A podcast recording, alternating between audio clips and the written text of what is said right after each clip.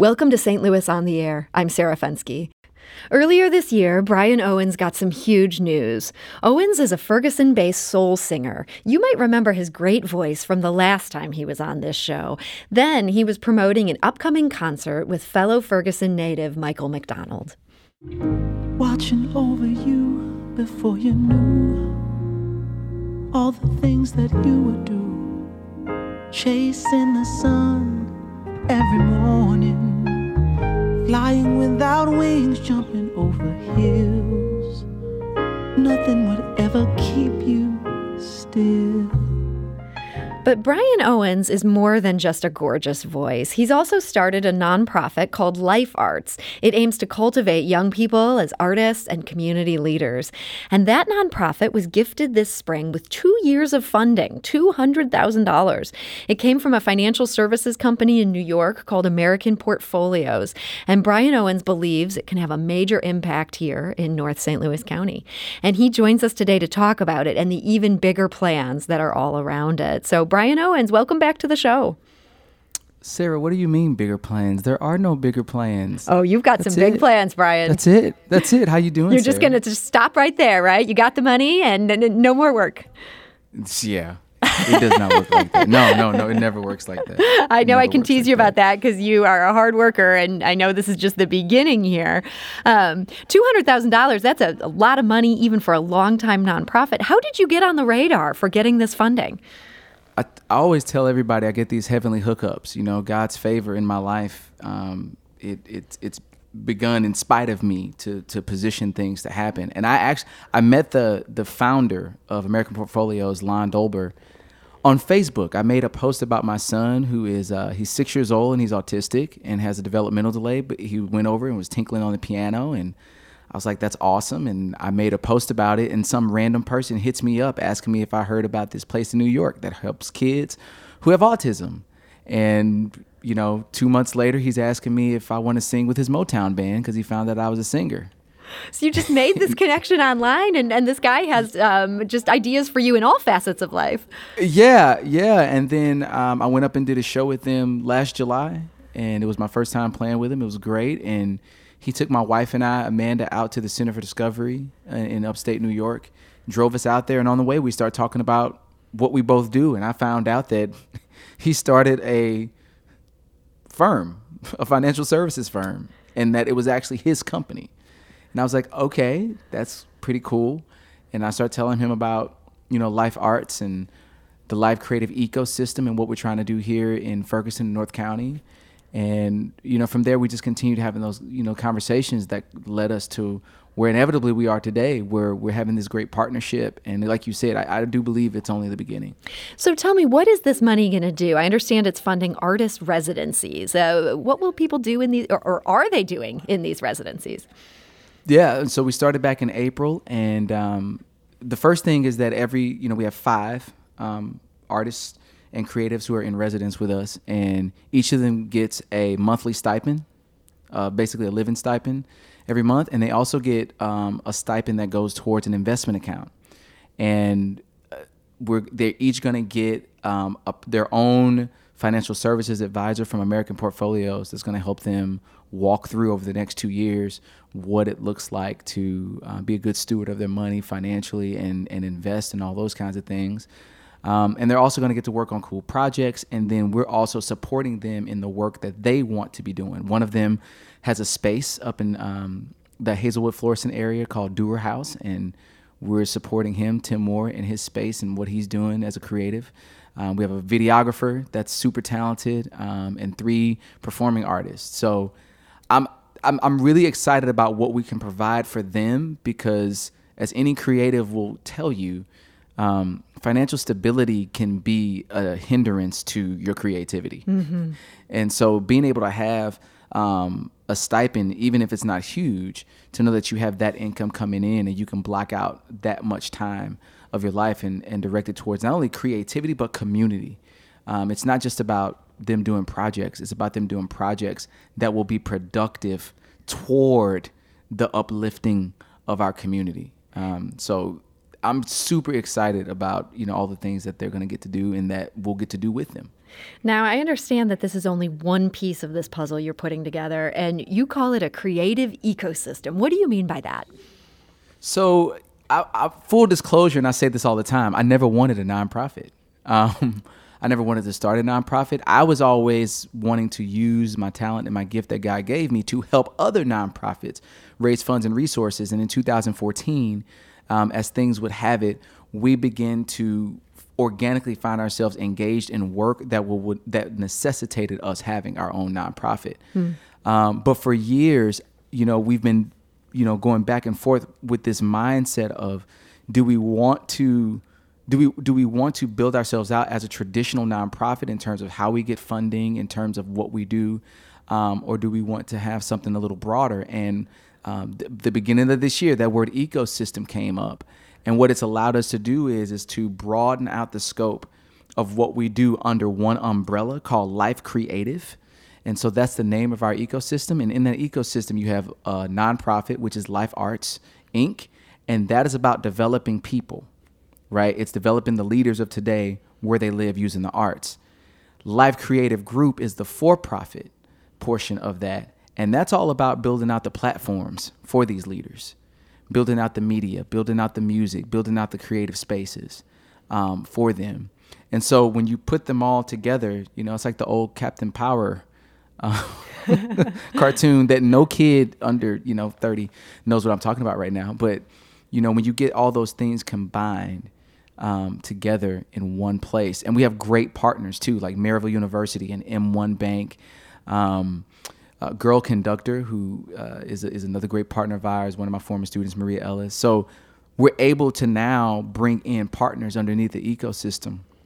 And the only agenda is to develop people and places within the North County community hmm. that can help lead and guide the vision of the future for uh, for this city and provide a really dope soundtrack for it as well. A really dope soundtrack. I love the sound of that. Um, you said that you initially resisted starting a nonprofit of your own, but man, it seems like ever since you've you've done that, you've just been on a tear. Um, in addition to getting this two years of funding, you also got a building donated to you. I understand you're in the process of, of getting that rehab. This is going to be a long process, but how did that come about that that you now have this building just sort of handed to you?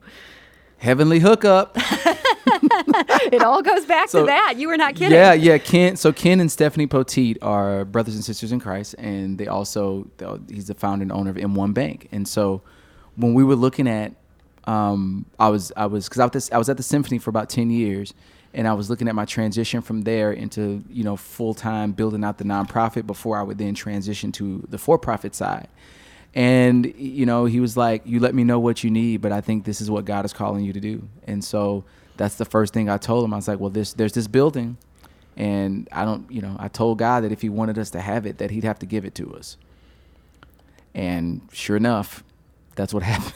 that's what happened. So, so now, um, and people can go to our website, lifecreative.org, and they can see all of this, all of this stuff, and they can even see the initial ideas and plans that we have for um, the Campus for Life Arts and Culture.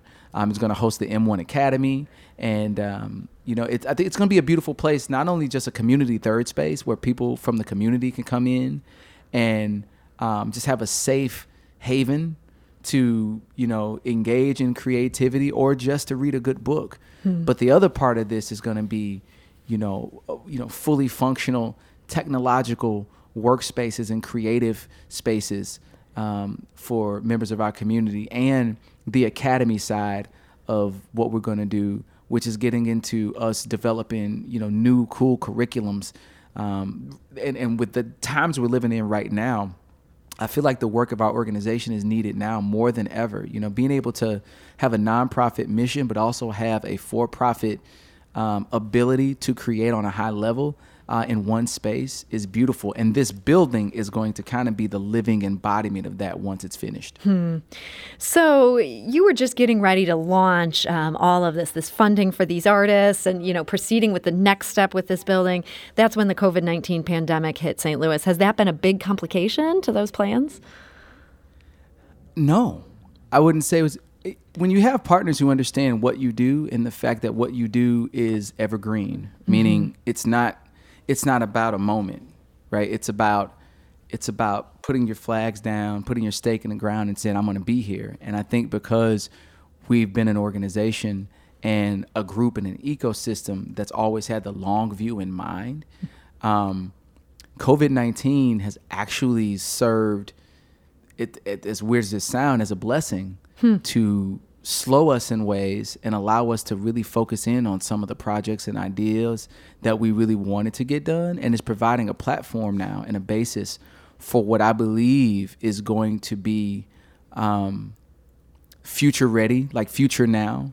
Like some of the things that we were already looking at doing f- five years from now, we can we can start developing those things and doing those things now, and it actually makes sense to people because of the things that COVID has, for all that it's taken away, um, it's also providing some of these, you know, opportunities to think of things differently.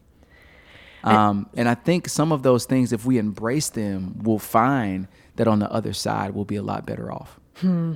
Now, you've always been a musician. You're very well known for that. Um, being an artist yourself, is it hard to find time for your own art when you're so busy now, sort of building this this creative empire for other artists?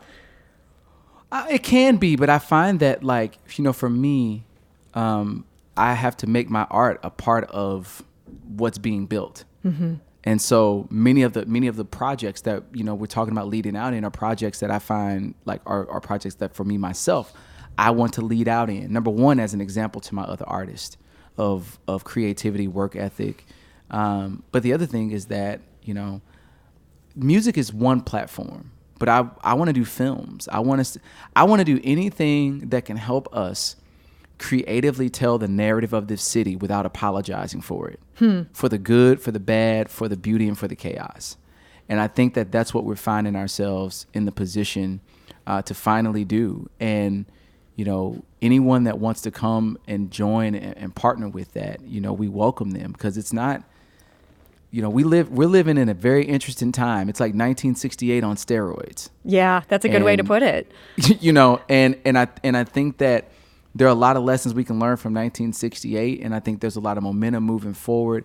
And as we look at not only the the the the global pandemic, but we look at uh, racial and social justice and different things that are happening around that, and living in the city that we live in. We have so many stories in this city that could help this nation and this world not only grapple with, but find some type of resolution uh, to those issues if we would just be honest with ourselves and tell the true stories. And what we want to do as an organization is develop the people now who are going to tell those stories both now and later. Um, and if we can do that, not only do we help the world, but we can industrialize that process in a way that begins to help our city develop uh, opportunities for our youth and young creatives. And, um, and that's what gets me excited every day. Well, you've got me excited. Um, just hearing about your vision, it, it gives me some hope, and, and that's what we all need right now. And man, with your heavenly hookup, I feel like if anybody can pull this off, it's going to be you. So, um, Brian Owens of Life Arts and Life Creative, I want to thank you so much for joining us today. Praise God. Thank you, Sarah. And we're going to go out of this show with Brian Owens' song For You. That features the vocals of five time Grammy winner Michael McDonald alongside his own.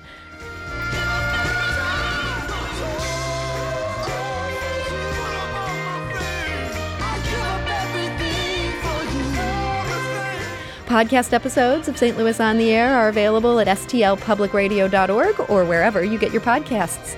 St. Louis on the Air is a production of St. Louis Public Radio, 90.7 KWMU. Thank you for listening. I'm Sarah Fenske.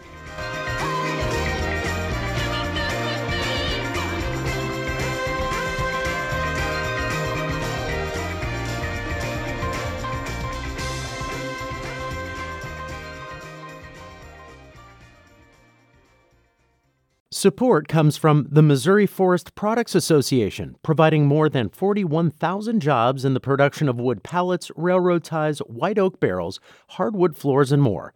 Details at choosewood.com.